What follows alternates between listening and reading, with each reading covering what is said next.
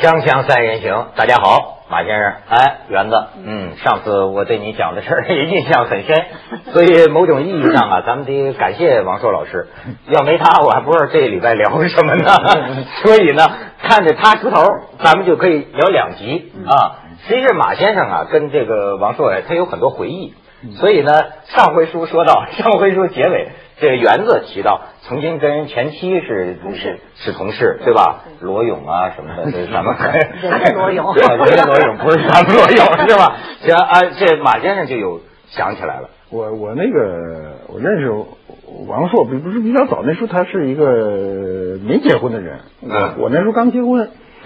那时候叫泡妞嘛，泡妞泡就得花出大量的时间，天天黏着。后来叫戏果。对我我对我觉得现在谈恋爱特别简特特别简单化了，过去的非常复杂，要设计要干什么，绞尽心思怎么能贴近他。那时候我记得我跟他那个去两件事，我记得比较清楚。一个事是我跟他他到舞蹈学学校去。啊，进去那时候门口进去的时候，多少也得得得，就是还得化化妆什么的，就进去。因为门口那传达室的老头都看得特紧，老问你哪儿来什么，看不像好人不让你进。嗯。进去有有一次我跟他混到人宿舍里去了，那时候女生宿舍呀，就是呃八个铺，然后呢在那站着，就是有一句没一句的瞎贫，没有内容，就是在那贫，就是每耗一分钟就是一个胜利，对吧？那么后来那女孩呢，就是每个人都能拿一脸盆，里头一牙刷缸、牙刷、毛巾，但都到那个。盥洗间洗洗完了以后，拿完盆儿不回来，往床底下一搁，床边上一坐，那就暗示我们就得走人了，人要睡觉了。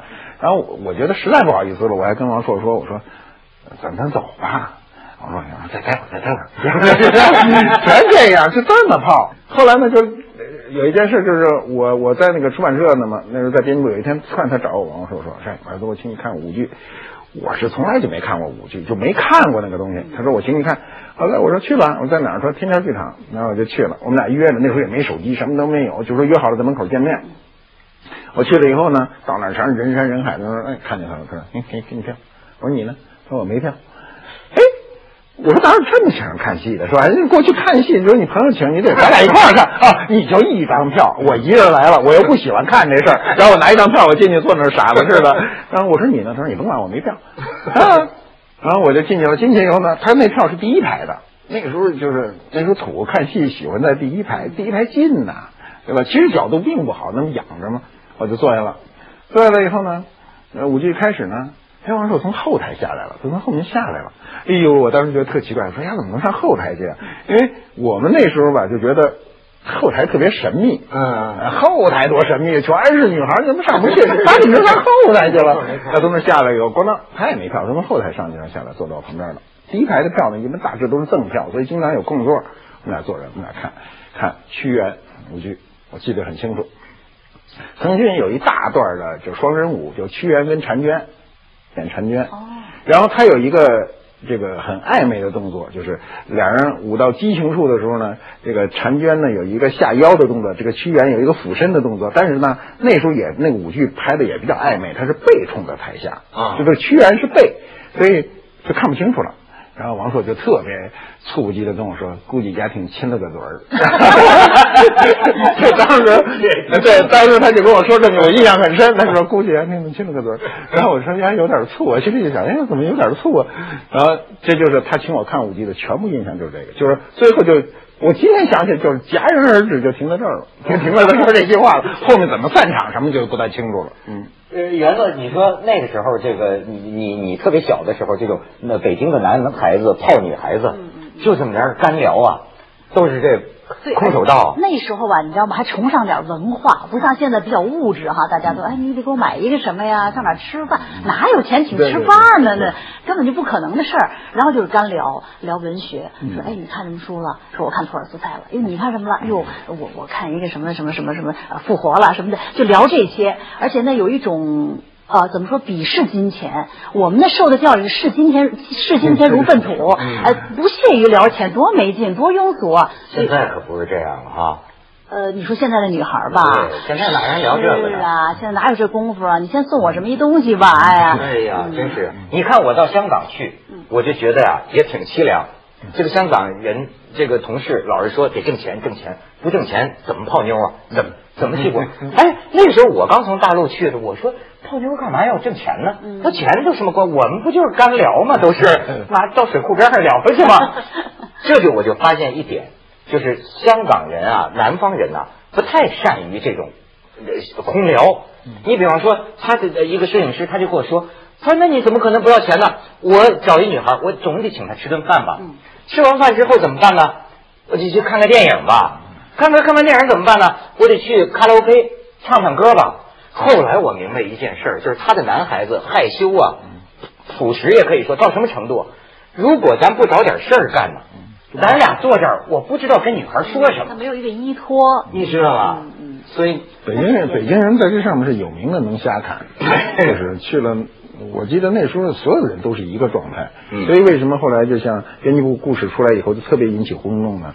就当时在编辑部故事以前那是个分界线，前面的那些影视作品都不怎么就是说就是按照王朔的话说都不说人话，嗯，到了编辑部开始说人话了。其实编辑部故事你从某种意义上讲它并不成功，它所有的人物特征呢都是顺拐的。你比如葛玲说话跟。跟葛优的这个这个李东宝，其实呃于德利都是一个人在说话，哎都是一个方式，不是王朔但是问题角度我还没想过对所有人说话都是一个方式，只有牛大姐是另外一个方式。嗯，所以呢，他那里就发生一个碰撞。我不认为那个那个这个事儿是当时我觉得连王朔都意识不到的。后来包括王朔拍拍了一个非常就是非常费劲的一个电视剧，他跟王海玲合作拍的那个《爱你没商量》，那个就不不成功。当时我跟王朔讲过，我说这里最大的问题出在没有一个坏人，全是好人，全顺了拐，这戏就不好看。啊，那时候的戏最好看的都是香港有些戏，有一些不是有一个演员叫温兆伦嘛，他演一个坏人给老太太都气晕过去。对对，因为我们电视剧上没有这么坏的人，坏人都是很脸谱化的，就是生生出来就特坏。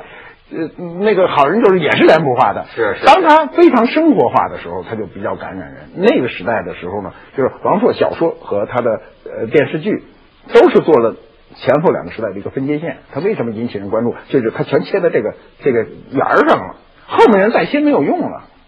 是你看他这次出来说哈，我就说说的这这些个事儿哈，其实啊，我我我我自己还是是回到一个最老实的角度上讲啊，他说的一个观点我特别同意，就是你得有作品。嗯，讲老实话，比如说我要去瞎说个什么，那没有人会理会的。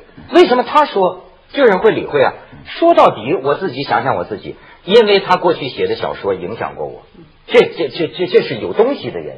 你你你比如说，甭管他他说张艺谋还是说黄金甲，什么装修大师这些，他并没有说出，他并没有说什么多么呃呃呃什么不同的呀。我我觉得呢，是人家说的好，说的准确，说的有意思，呃，所以呢，他引起了一个注意。您觉得？对对对对，因为是他是王朔，对，因为他是王朔。我们一般说这人微言轻嘛，你人没有地位，你的说话也没有地位。那人有地位，你的地位是过去确立的，就是因为他怎么确立这地位，就是我说的他的文学能力。我一直认为王学的王朔的文学能力是在我们这一代人里是最强的，他可以逼真的再现他所经历的事实。因为他有时候你你不要你不要小小瞧他，他有时候跟你在一个屋子里聊完天，他立刻写一篇写篇文章能把你弄死。就是你觉得很随意的话，他都能抓住你的要害，嗯这是他的本事。所以你看他说的这些事情，所有的事情中呢，你仔细琢磨，他每件事都有他的道理存在。你别看他随口一句，但是有时候显得不厚道，这是一；有时候显得显得就是，如果他能听见，他也是显得就是他也不是众生平等。比如说，他说季羡林大师这样的事呢，就是我。我也没没怎么看过季羡林的书，嗯那么我也不知道就是季羡林有多高的成就，但是我觉得像他这样一个老人，我觉得作为他一个后人，如果你讲众生平等，在这上面你开始有点不平等，他是一个老人啊，他没法跟你出来论战了，对吧？那么就有点不平等，在这上面，我觉得按照我们传统的观念，总要收敛一点。但是你说现象，我觉得你多狠都没有问题。比如你说《红楼梦》的现象，我觉得你多狠说的多狠都没有问题。哎，你就说到这个，可能他的观念里就清洗了这个所谓传统的对，你别这种观念。盯死一个人，盯死一个人的时候，他就有有一个以强欺弱，是吧？有这么一个感觉。如果你盯死一个现象，我觉得你你可以充分的阐述你的观点，那么谁都敢骂，对他觉得我他他特很特立独行，就他不会说大家都认可的一个人、尊重的一个人，或者是怎样，我们就呃以一直仰视的这么一个人，我们就不会说他。说他时候我们想，哎呀，说他不对吧？是我不对吧？是我的判断出有问题吧？他不是，我觉得他谁都敢说，谁都敢骂。呃，其实我有一个感觉，就是他说的很多话呀，呃，就是我觉得说的挺好，就是我自己也这么想，但是分别在哪儿啊？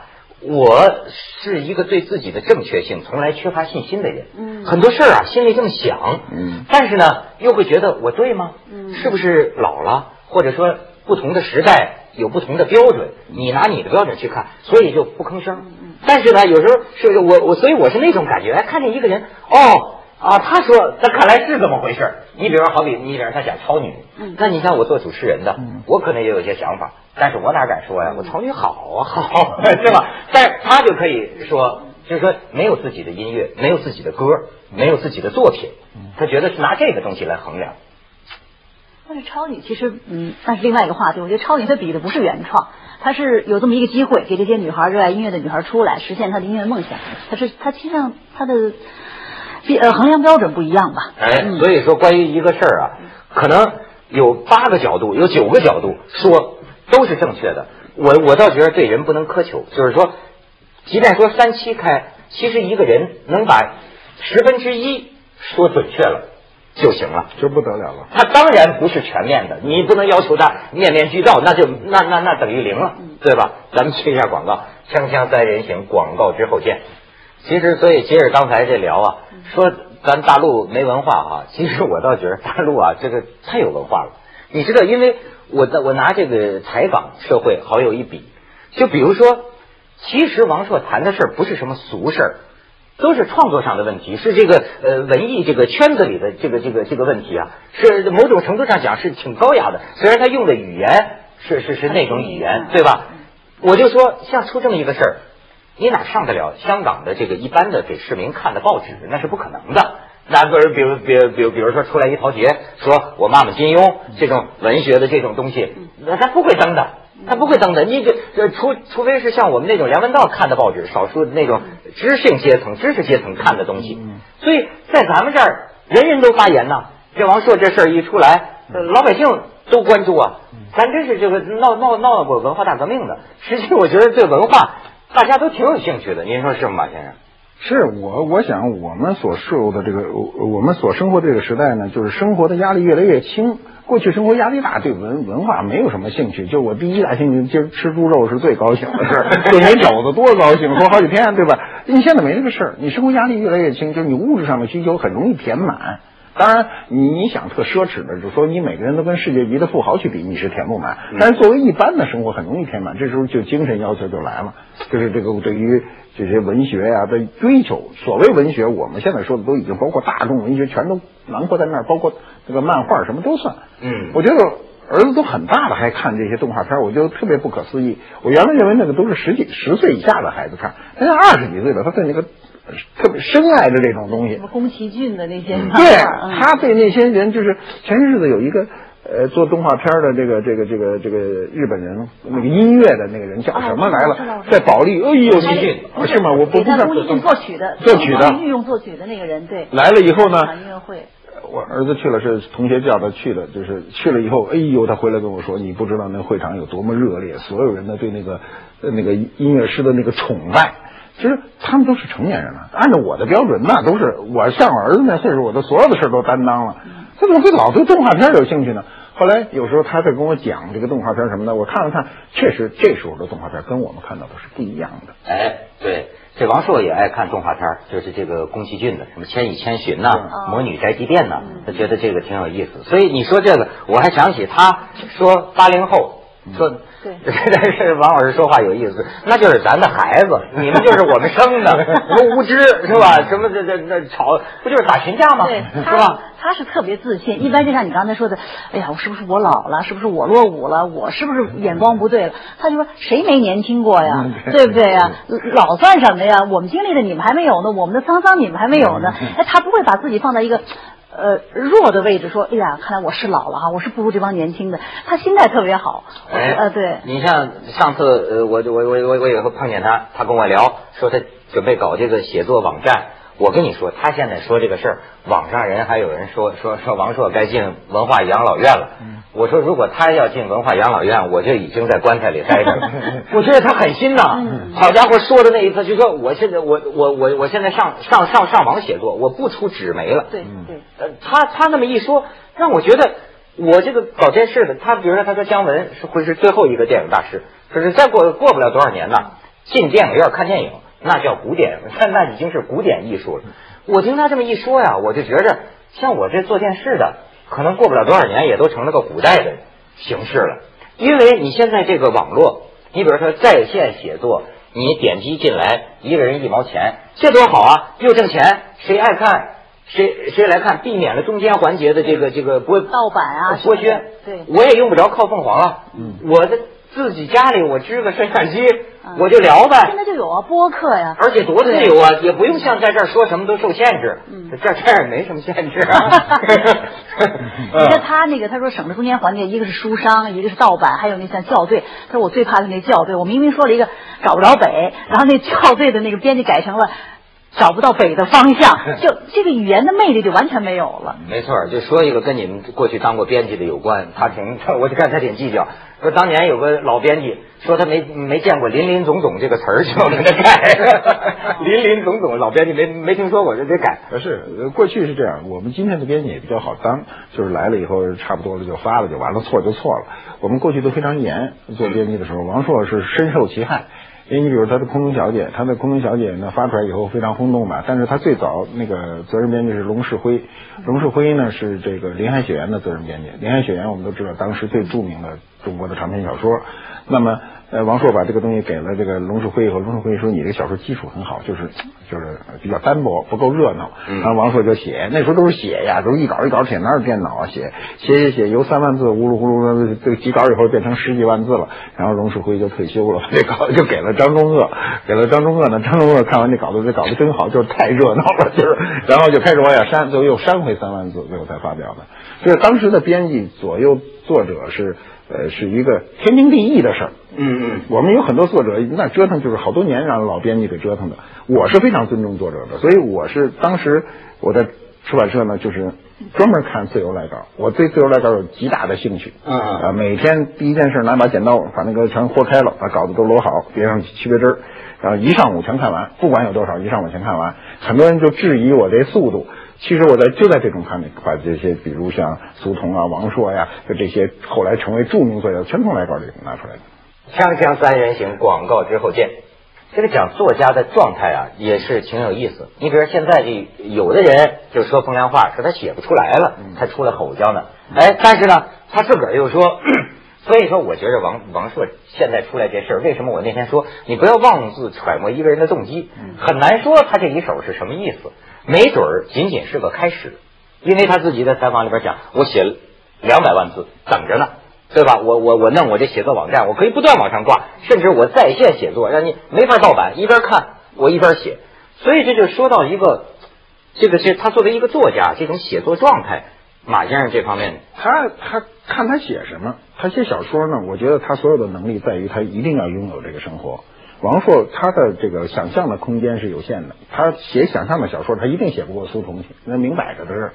那么他拥有这段生活呢？他过去的生活呢，正赶上我们社会是一个最动荡时期。嗯，那么他的生活就非常丰富。他他是一个很早就离开公职的人，就是他比较随意，他人生活的也比较随意，所以他的小说就特别好看。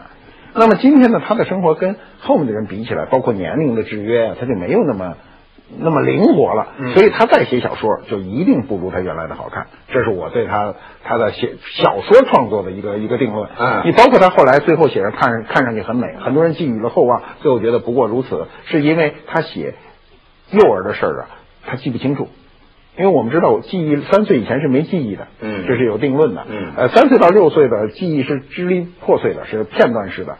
他写那个三岁到六岁的方腔上一定是就支离破碎，所以他写不了很生动、很形象。那么，呃呃，他所所有的感动人呢，都是他经历的这个东西。但是他如果没有呢，他要如果靠编呢，他自个儿知道。我想王朔一定清楚他自己，他编不出来。但是他的随笔，他的其他的就是他随意的东西，一定写得好。我看过他写的那个，就是他给梁左写的悼词。嗯，我深受感动。当时我看了以后，因为我跟梁左也熟，嗯，就是我觉得给熟人写这种文章是特别难写。他就写了一篇悼词，就是对怀念那个我那个悼词就写的非常好，而且完全是发自内心的。只要他发自内心，他就能写的很生动。他稍微，我想他都不需要修饰，他有他有一个怎么说呢？他有一个很很自动的修饰过程过程。他只要写，他就边写边修饰。这是个语言天才，对他就是确实是，而且呢，他就说这十几年沉积下来，或者说是积累，在干什么？我也有一个共鸣，也不是也不是共鸣，有个印象啊，在搞科学研究。在看量的书，哎，搞科学研究，哎，有时候你听他讲啊，可有意思了。就是说，人呐、就是个原子塔，全是原子，什么就整个宇宙那种最微小原子的总数从来没有变过。你死了，就是这个，反正我也听明白，这这成能量守恒变了光子了，嗯，然后另一些原子又组成你了是你忘了你那个时候了。嗯，他这到他这儿基本就算巫术了。我觉得，我觉得他不可能搞科学。你不能让他自个儿说他自个儿是科学，科学是一个非常严谨的事，都是要用数据说话。他那种感觉上的东西，他做不了科学。他自以为那是科学。如果他觉得他这事儿是科学，那科学就比较可笑。不是他可能这个看了很多，比如说《时间时间简史》啊，对对对什么《六祖坛经》啊，有关宗教方面，人某一个阶段看某一类书的时候，是容易被他带进去的，但是思考的问题觉得啊。我一定得了解终极的真相，所以我就无所畏惧。所谓什么了生死啊？你听他说，人类很渺小啊，在这个整个宇宙当中。是是是所以我也有的朋友跟他聊完了会说：“哎呀，这样咱活着干嘛呀？别就别活着了，还你还还画画干嘛？还还。”